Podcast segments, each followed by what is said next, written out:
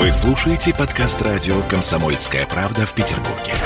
92.0 FM.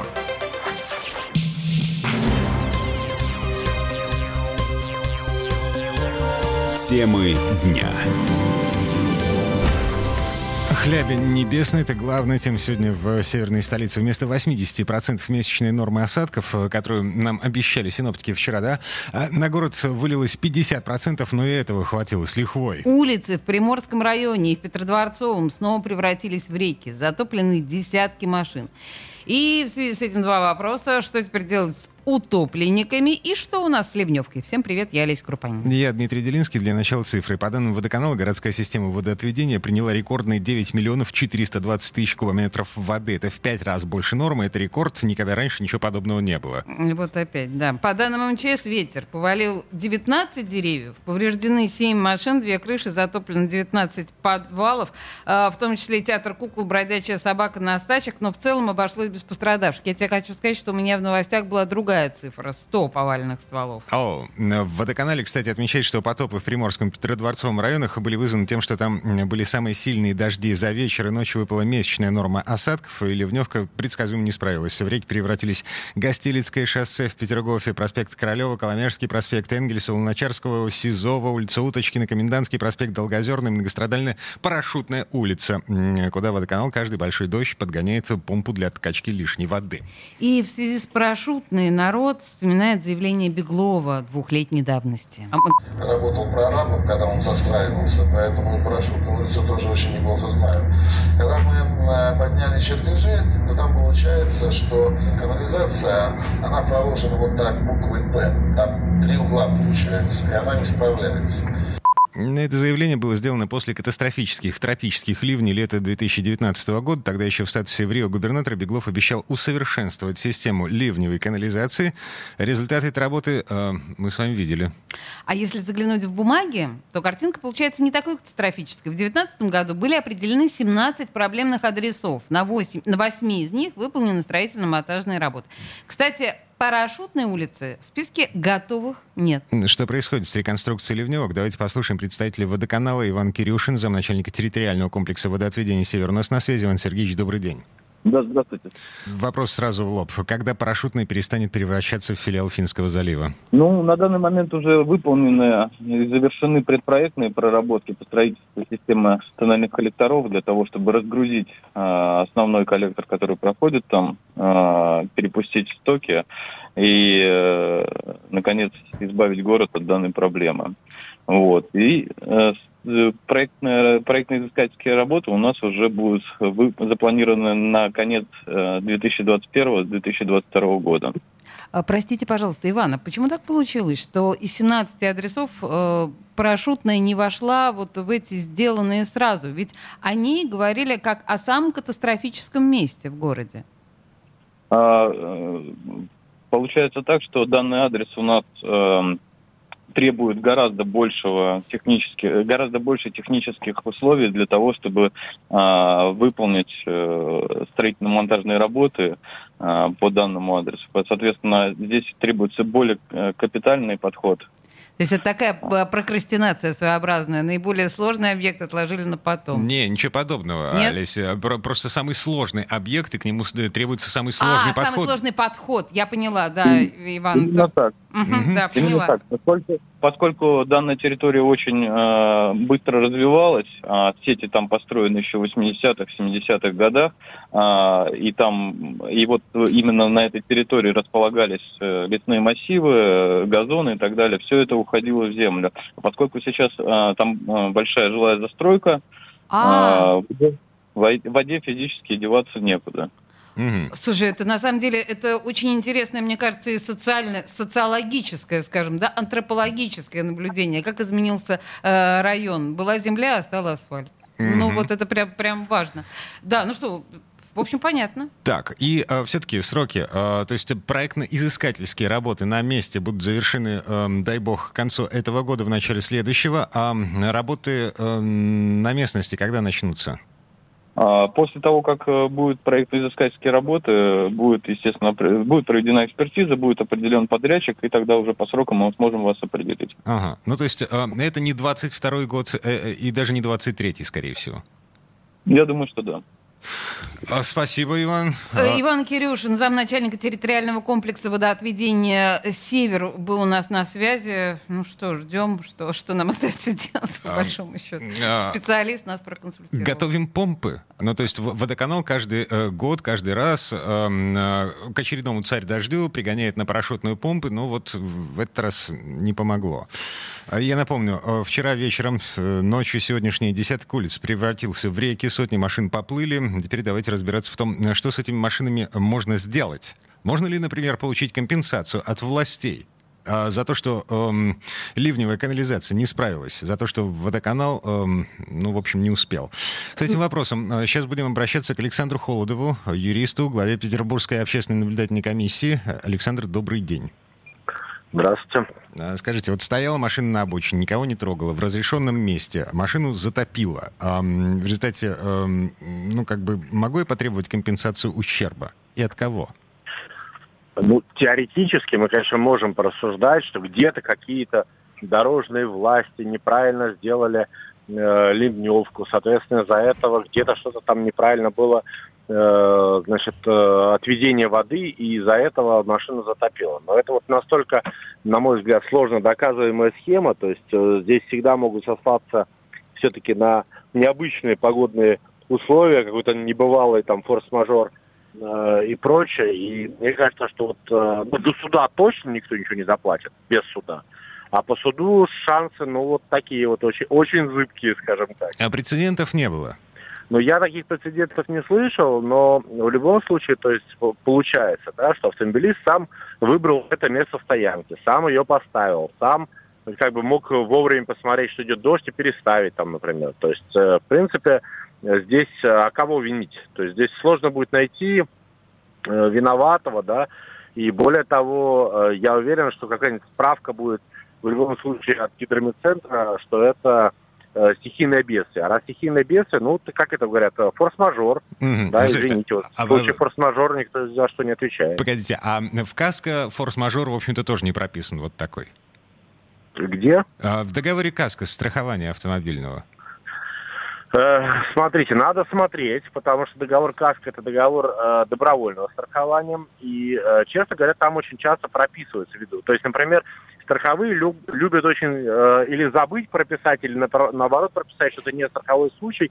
Например, в случае самого сгорания автомобиля, когда где-то там из-за проводки загорелся. Или вообще просто случай, когда они сгорают.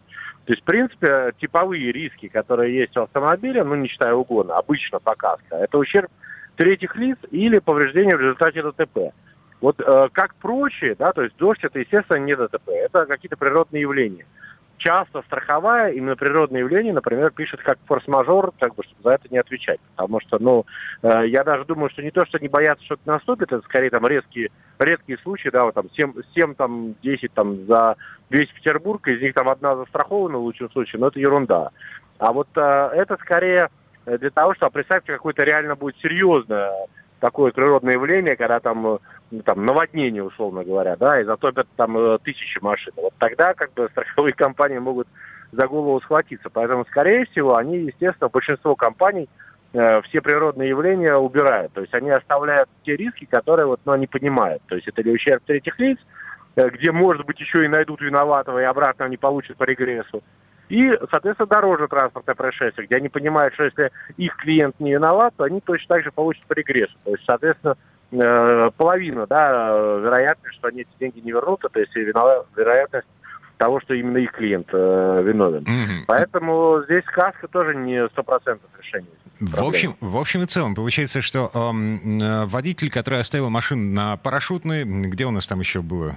Э, ну, в общем, на всех ну, тех хорошо, улицах. Да, давайте а, предположим, сам что машину поставили не на, не на парашютной, вы машину поставили посреди поля, например, да, вот, ну, допустим.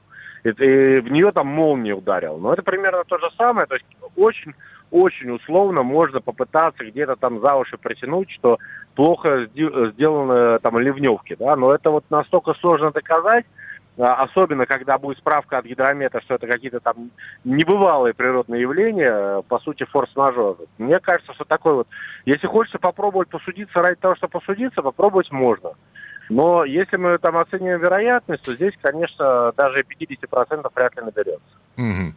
Александр, спасибо. Александр Холодов, э, юрист, глава Петербургской общественной наблюдательной комиссии был у нас на связи. Э, делаем вывод, э, ну, в общем, никакой компенсации не положено. Слушай, на самом деле это ужасно. А теперь у меня есть пара вопросов по железу. Как просушить утопленную машину после вчерашнего? И как не купить утопленника на вторичном рынке? С этим мы... Юрий Сидоренко, автомеханик, ведущий программы «Утилизатор» на телеканале Че у нас на связи. Юр, привет.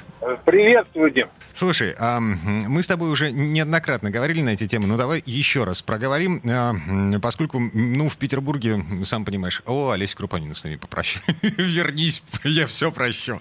Вот. Э, как сушить утопленную машину? Ну, то есть, вот, смотри, Значит, сейчас э, э, у нас по интернету расползается э, многочисленные видео о том, как люди вычерпывают буквально ведрами воду из салона. Значит, у кого-то фары залило, у кого-то аккумулятор сдох. Эм, ну, я понимаю, машину можно восстановить. Во-первых, сколько это стоит? Во-вторых, как это сделать? Слушай, ну, стоит это дорого, могу сразу сказать. Порядка, ну, стоимость начинается от 20 тысяч за просушку, а то и побольше уже, в зависимости от класса машины. Э, сушится это, ну, для меня довольно просто, для обычного человека это очень сложно. Потому что машину надо фактически полностью разобрать.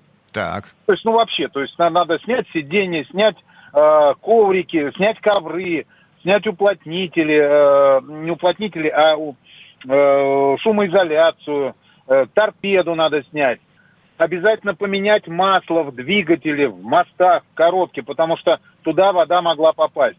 И самое сложное, и самая кропотливая работа, это надо каждую фишечку электроцепи нужно разомкнуть, почистить специальным составом, потом обработать специальным смазывающим составом и обратно закрыть. То есть все коннекторы вот тогда... в машине, все коннекторы в машине мы э, размыкаем, выдергиваем друг из друга, да, прочищаем э, и... О, это... О, и смыкаем обратно, да, Дима. А еще блоки, которые там есть у нас, разные блоки, блок комфорта, например. Его тоже надо раскрыть и просушить. Ну и там разный блок управления зеркалами, блок управления. Ну, у кого есть какие блоки. То есть и все надо распаковать и просушить. Понятно. Даже снять потолок машины, не забывая. Ага, эм, окей, хорошо. Мы, ну, не стали заморачиваться. Ну, понятно, что 20 тысяч рублей — это минимальная сумма, в которой это все выйдет, и то, насколько я понимаю, если половину делать своими руками. А, мы что, выставляем машину на продажу? Так сейчас так уже и делают. Мы, кстати, уже одну сушим машину сейчас. У нас у меня в данный момент в сервисе как раз машина такая стоит. Человек себе купил уже, купил машину утопленную. Ну, потому что не посмотрел, потому что снаружи-то как у нас нерадивые покупатели делают? Они снаружи все почистили. В смысле, ну, про- вот, продавцы, нерадивые продавцы, извини. А, да, извиняюсь, да, нерадивые продавцы, конечно. У нас несчастные покупатели, нерадивые продавцы. Ошибся. Вот. Э, они снаружи всю машину помыли, почистили, насколько возможно, просушили.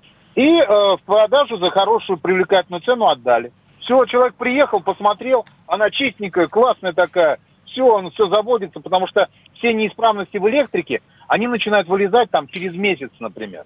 Не сразу, через месяц. Вот за этот месяц надо э, нерадивому продавцу эту машину продать как можно быстрее.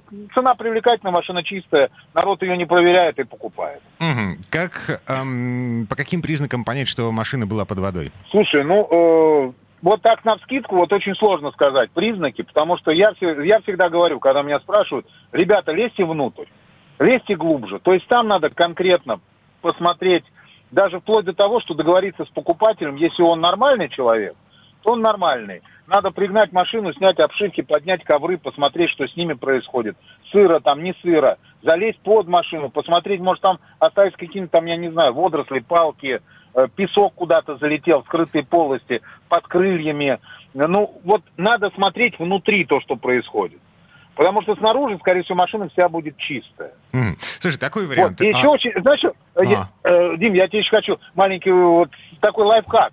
Если в машине очень сильно пахнет дезодорантами автомобильными, то это вообще надо задуматься сразу, что с ней происходило. Ага, то есть маскируют вода уже, дезодоранты. видимо, ну да, вода начала подтухать, ну и понеслось уже запах пошел, но поэтому как бы маскируют. Вот здесь надо задуматься. Мгм. А, вариант, я не настоящий сварщик, но как вариант, например, а, найти какой-нибудь коннектор под капотом, да, а, в электрической цепи, а, разомкнуть его и посмотреть, в каком состоянии находятся контакты. Окислились, не окислились, мокрые, не мокрые. Э, Скорее всего, это будет бесполезно делать, потому что они окисляются, говорю, в течение месяца. Если человек быстро, э, там, за неделю справился, то вполне может быть, что там, ну, будет пока еще... Ну да, влажность там в любом случае будет. Ну, И на- начнется начало окисления, но можно не успеть. Но вообще идея хорошая. Идея правильная, будем так говорить. Ладно, принято. А, Юр, спасибо. Юрий Сидоренко, автомеханик, ведущий программу «Утилизатор» на телеканале Че был у нас на связи. А, Говорили о том, э, собственно, как просушить утопленную машину после э, царь ливня в Петербурге и как не купить утопленника на вторичном рынке. Э, Фактически, ну... Фактически никак. Не, э, легко, непринужденно ты можешь купить утопленника, но Да, нужно быть предельно внимательным и разбирать... нюхать, нюхать. Э, Как минимум, разбирать пол салона для того, чтобы э, э, оценить, насколько машина прогнила после того, как она побывала под водой. В общем, э, проблемы кругом. Парашютная еще как минимум пару лет эм, ее будет топить. Эм, Только половина проблемных мест, в которых э, ливневая канализация не справляется с э, нынешними тропическими дождями в Петербурге, с нынешней погодой, только половина из этих мест отремонтирована. Каждому петербуржцу по надувной лодке, я считаю. Темы дня.